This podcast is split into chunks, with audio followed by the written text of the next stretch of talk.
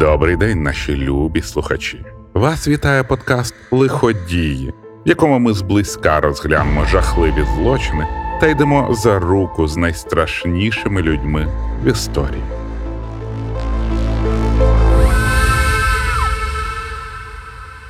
Мене звати Діма Малєєв, і сьогодні ми поговоримо про Андрія Чикотила, який скоїв понад 60 вбивств та отримав прізвиська Скажений звір, Червоний різник та навіть Сатана. Один з найлютіших вбивств, яких знає наша історія, народився 16 жовтня 1936 року у селі Яблучне, яке нині належить до Сумської області. Сама природа намагалась сповістити людей про появу на світ великого зла, адже в той день була дуже сильна гроза. Хоча раніше такої жовтневої погоди у регіоні ніколи не помічали. На щасливе дитинство у хлопця не було жодних шансів. Вже з ранніх років йому довелося відчути на собі всі незгоди та поневірення, які тільки може придумати доля. Тата Андрій Чикатило не пам'ятав, як і мільйони інших чоловіків, Роман Чикатило пішов на фронт та став командиром партизанського загону. Через деякий час він потрапив у полон до фашистів. Коли у війну активно включилися США, в нього з'явилась надія на повернення до звичного життя. Американські солдати звільнили Романа Чикатило з полону та наказали їхати додому. Але відчути домашній затишок той не встиг. Згідно політики Йосифа Сталіна, кількість жертв якого не снилася жодним убивцям та маньякам. Усіх, хто був в німецькому полоні, оголошували ворогами народу та арештовували. Роман Шикатило помер на лісоповалі у комі, так і не повернувшись до свого сина. Виховання слабкого та хворобливого хлопчика, в якого була підозра на гідросефалію, лягло на плечі мами Анни та бабусі. Ймовірно, ще в глибокому дитинстві Чикатило став свідком зґвалтування мами німецьким солдатом, адже під час війни у нього народилась сестричка Таня. У віці 6-7 років Андрій Чикатило жив у одній кімнаті з мамою, тому ймовірність споглядання ним жорстоких сексуальних сцен у ранньому дитинстві дуже висока. Можливо, саме вони колись стануть тим спусковим гачком у його голові, який спонукає його до зґвалтування та вбивства десятків ні в чому невинних людей. На окупованій німецькими військами території справи Анни з одним лише Андрієм і так йшли не найкращим чином. А коли у сім'ї з'явилася маленька дівчина, вони опинились на межі виживання. Загалом з мамою стосунки були нормальні, можливо, навіть хороші. Вона не карала мене, але й не ласкала. В неї просто не було часу на мене. Щоб якось прожити та прогодувати нас, вона працювала від самого ранку до пізньої ночі. На виховання в неї просто не було часу. Втім, тверду руку матері відчути на собі Андрію таки довелося. До 12 років хлопець страждав на нетримання сечі, відоме як енурез. Замучена роботою, Анна зривалася, коли зранку помічала мокру постіль, яку їй потрібно було прати. Хоча роботи вистачало і без того. Жінка не знаходила ніякого кращого способу, аніж просто дуже сильно лупцювати дитину. А бабуся підтримувала такі дії та ще й додавала від себе. Нічого хорошого для слабкого Андрія це не дало. Окрім того, мати залякала хлопчика кошмаром, який буде переслідувати його усе життя. Голод найкращий друг воєнного та повоєнного часу, але з ним Анні з чоловіком довелося стикнутись ще раніше. У тебе був старший братик Степан. Тоді був страшний голод, більший ніж зараз, темні та жахливі часи. Люди вмирали на вулицях через те, що не їли багато днів. Того братика Степана, безумні від голоду односельчани, забрали на вулицю та з'їли. Тому будь обережний та нікуди не виходь, інакше вони з'їдять і тебе. Існують версії, що ніякого братика Степана не було, а історія вигадана, щоб хлопець не покидав дому. Також є припущення, що маленького хлопця з'їли самі Анна та Роман, батьки Чикатіло, які страждали від голоду. Десятки дослідників намагались знайти бодай якусь документальну згадку про Степана Чикатило, але успіхом пошуки не увінчалися. Але як би там не було, історія подіяла усе своє дитинство Андрій панічно боявся виходити на вулицю та спілкуватися з людьми. Серед ровесників особливої популярності чи навіть симпатії хлопчина не здобув. Як тільки Андрій пішов у перший клас, то одразу став об'єктом для насмішок та знущань. А коли його тата оголосили ворогом народу, то це переросло у справжню ненависть. Захищати себе Андрій не вмів маленький, боязкий, слабкий та розсіяний. Він тихо переносив усі страждання, ридаючи на самоті та замикався у собі. Коли Андрій забував зошит або чорнила, то просто сидів та плакав, боячись попросити допомогу в однокласників. Жорстокі діти часто цим користувалися. Короткозорий хлопчик навіть не носив окулярів, щоб не підкидати кривдникам нового приводу для насмішок. Скільки я кіл пекла пройшов, скільки мук витримав. Мене питали, чому я не наклав на себе руки. Стреси, знущання, цькування. Все життя в мене ноги витирали, не вважали за людину. І навіщо мене Бог послав на цю землю, такого ласкавого, ніжного, дбайливого, але беззахисного зі своїми слабкостями. Усю свою енергію Андрій спрямовував на навчання та зумів стати відмінником. Єдина четвірка в атестаті в нього була з німецької мови. Попри замкнутість та відсутність оточення, хлопець вірив, що колись йому вдасться досягнути неабиякого успіху. Я старався добре вчитися. У 9 класі був редактором шкільної газети, агітатором, політінформатором, членом шкільного комітету комсомолу. Я твердо вірив, буду не останньою людиною. Моє місце у Кремлі. Я бачив, як бавились мої однолітки. Хлопці мацали дівчат, але я мріяв про високе кохання, як у кіно та книгах. У підлітковому віці в юнака трапляється перше кохання. Однокласниця Лідія Боброва змусила серце Андрія битися частіше. У нього всередині все наче перевернулося. Підійти та зізнатися красуню у своїх почуттях хлопець не наважувався, тому написав записку із зізнаннями. Наївність зіграла з ним злий жарт.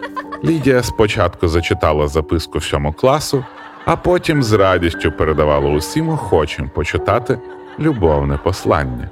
Андрія привселюдно здійняли на глум. Цей досвід був дуже болючим. Не найкращі спогади хлопцеві залишив і перший сексуальний потяг. Коли Андрій навчався у 10 класі, до його сестри прийшла 13-річна подруга. Ані тані, ані мами вдома не було.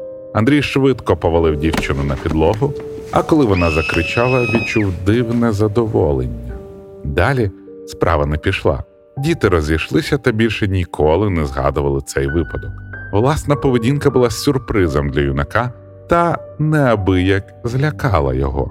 Після цього інциденту він дає собі клятву, що сексом займеться лише після весілля. Закінчивши школу, Чикатило робить спробу вступити на юридичний факультет МГУ імені Ломоносова. Але багаторічна мрія розбивається об жорстоку реальність. Відмова. Ображений юнак переконаний все через батька, ворога народу.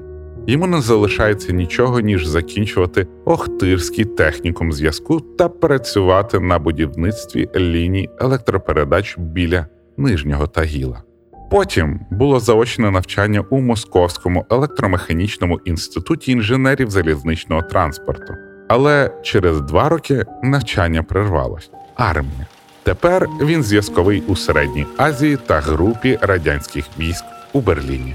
Після служби Андрій оселяється у Радіонова Несвитайську, поблизу Ростова на Дону. Працює інженером на телефонній станції та навіть кореспондентом газети Знамі, де він пише про все на світі. Замітки про патріотизм та виховання навіть відкрили перед ним посаду голови районного комітету фізичної культури та спорту. Тут сестра знайомить його з подругою Фаїною Одначовою, завідувачем дитячого садка. Та не була красунею, але підкорила Андрія своєю добротою. Вона виросла у сім'ї, де було 11 дітей, тому вміла піклуватись про ближніх. Найсвітліше в моєму житті, моя чиста, улюблена, свята дружина. казатиме він потім все своє життя. Вже через півтора місяці знайомства Фаїна вийшла заміж за Чикатило. У першу шлюбну ніч жінка помітила сексуальні проблеми чоловіка. Він не міг нічого зробити без її допомоги. Вона не надала цьому жодного значення та списала все на сором'язливість Андрія. В пари швидко народилась дитина, але через вісім місяців маля покинуло цей світ. Та згодом у сім'ї все налагодилось: народження доньки та сина. Андрій закінчує Ростовський університет зі спеціальністю російська мова та література, а сім'я зібрала гроші на москвич. Нечуваній чотириколісній розкоші заздрять усі навколо. Фаїна задоволена чоловіком, не п'є, не курить, порядний сім'янин. В усьому слухає її, віддав їй роль першої скрипки у шлюбі, а сам усього слухається та зі всім погоджується. Чикатило отримує роботу у школі номер 32 у Новошахтинську. Його кар'єра йде вгору, завуч, вчитель, директор. Здавалось ж, доля нарешті віддячує йому за усі страждання та поневірення. На всіх напрямках у нього успіх та щастя, але цього йому було мало. Демон всередині Андрія Чикатило прокидається. Найтемніше зло, неначе отрута, поволі захоплює його думки та підштовхує до жахливих діянь. Педагог починає щіпати, обіймати та мацати своїх учениць. Збентежені діти спочатку нічого не розуміють, думають, що це дружні прояви. Мене просто непереборно вабило до дітей. З'являлося якесь прагнення бачити їхні оголені тіла. Хотілося вчинити статевий акт. Одного разу рука вчителя зайшла надто далеко. Дівчатка Люба Костіна та Тоня Гульцова набралися сміливості та повідомили про сексуальні домагання з боку Чикатило. Той заперечував та закликав не вірити дитячим вигадкам. Нажахані дівчата та щось темне в очах Чикатило перехилили чашу терезів на користь учениць. Андрія змусили написати заяву на звільнення. Щоправда, з формулюванням за власним бажанням. Удома він пояснив втрату роботи підступами заздрісних колег. Фаїна повірила чоловіку. Чикатило влаштувався майстром виробничого навчання у Новошахтинське ПТУ, але згодом попав під скорочення. Андрій бере сім'ю та переїжджає у місто Шахти. Кар'єра педагога продовжується. Тепер він вихователь ПТУ номер 33 Дуже швидко учні розкривають його справжнє обличчя. Чикатило не зумів приховати домагань до 15-річного Володі Щербакова. Онаніст, блакитний, насміхались вони над ним. Діти не розуміли, що всередині цього слабкого дядька є дуже темна сила, яка з кожним дотиком до дітей набирає могутності. Як потім з'ясують психоаналітики, саме діти стали одним з факторів, які штовхнули його на скоєння злочинів. Чикатило мав аутоератизм. Це нав'язливий домінуючий спосіб досягнення оргазму через самозбудження. Контакт з партнером тут зводиться до мінімуму. Тим більше, що в нього була слабка ерекція та швидка еякуляція. Здебільшого така сексуальна поведінка проявляється у нарцисі. Коли він працював з дітьми, то помітив, що болісний крик дівчаток та хлопчиків його збуджує. Нарцисичний конфлікт шизоїдної особистості провокує прагнення знищити те, що любиш. Нагромадження лібідо та неможливість перенести потяг на об'єкт провокують садизм. Але самим лише болем справа не обходилася.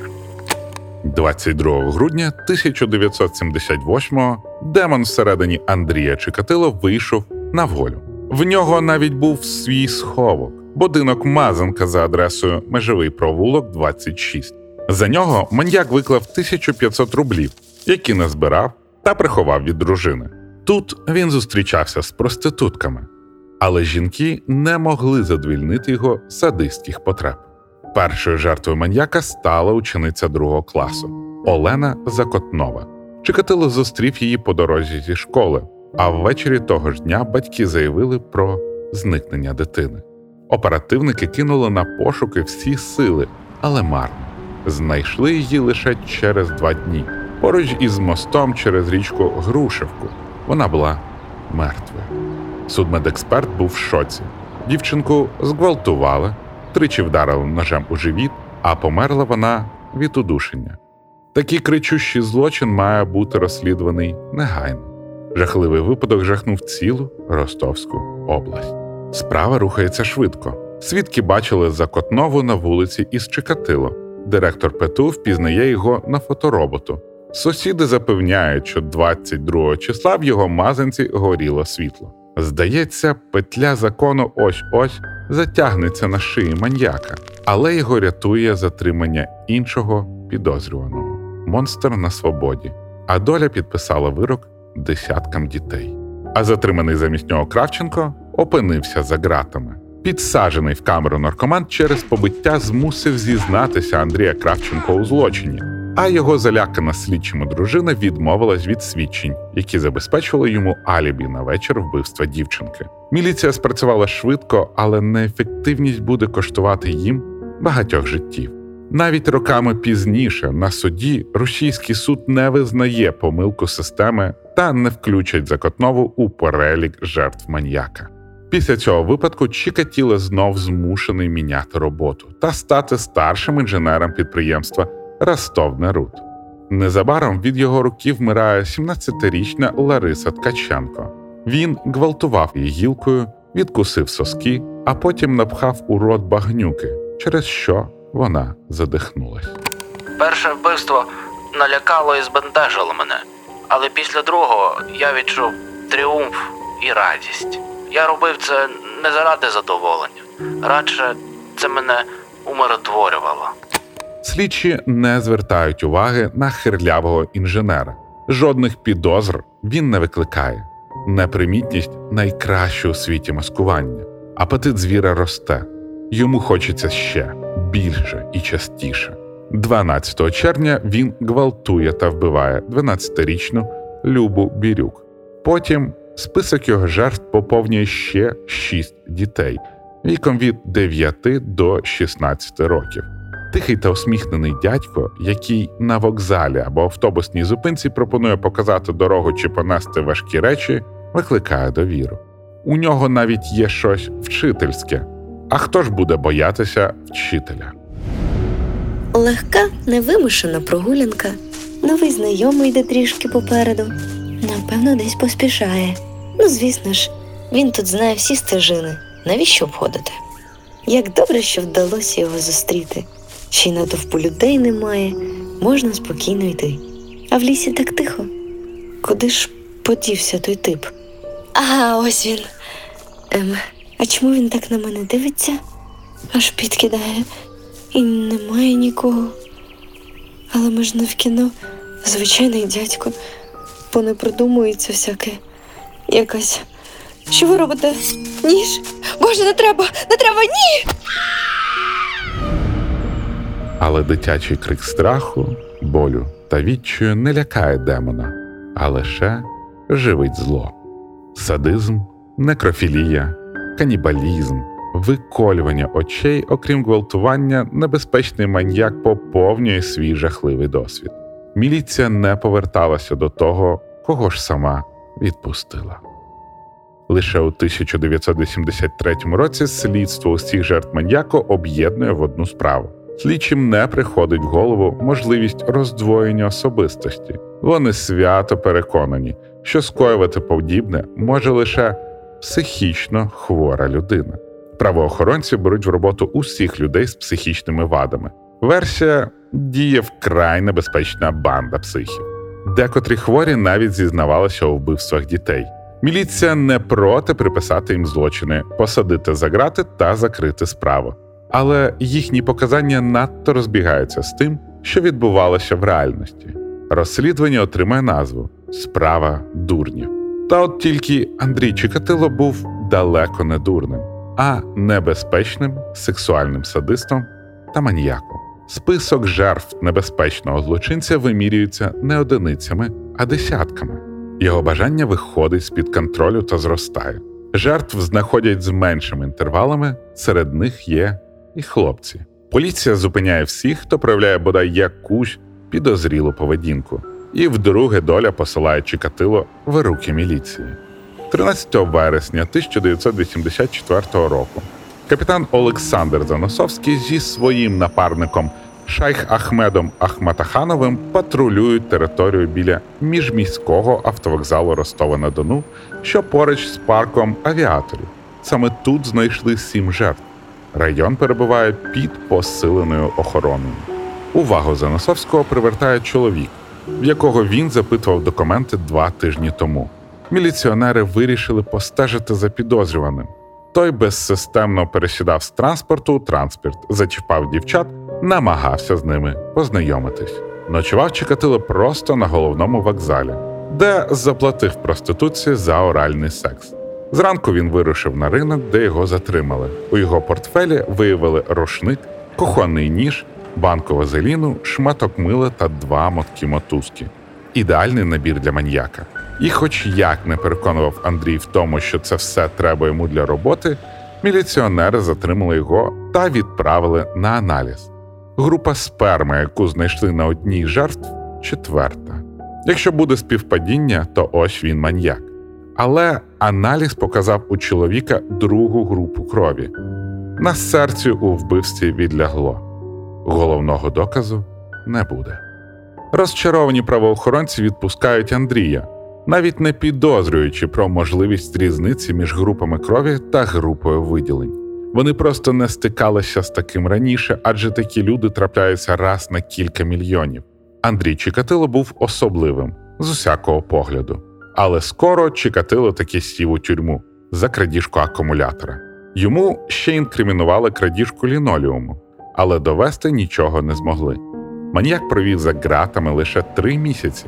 Його вояж у місця позбавлення волі та припинення вбивств пов'язати ніхто не зміг. Після відсидки Чикатило переводить сім'ю у Новочеркаськ, влаштовується на роботу інженером та продовжує вбивати.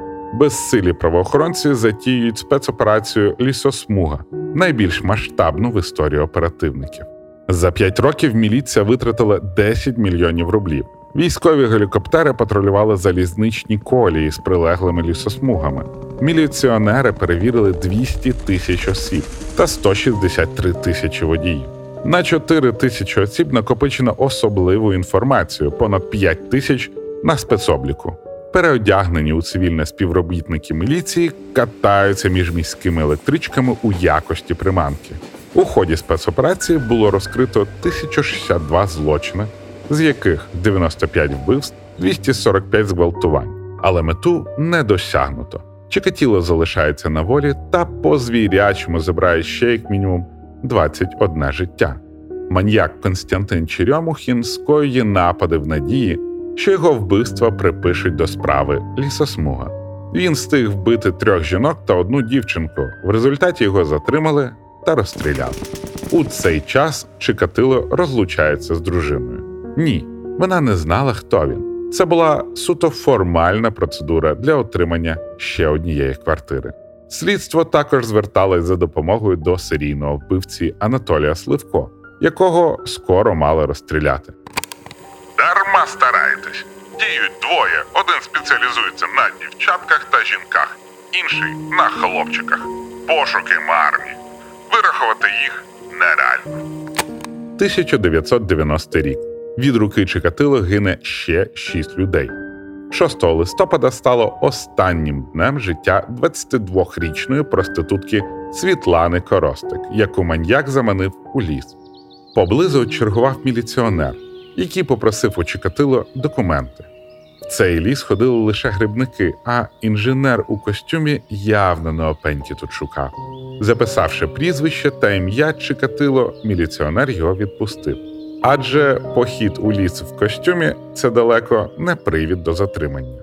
Лише через два тижні, коли тіло коростик знайшли, слідчі при перегляді рапортів наткнулись на прізвище Чикатило, який вже проходив у справі 6 років тому. Спостереження підтвердило здогадки. Він знайомився з хлопчиками та дівчатками, намагався заманити їх у безлюдні місця.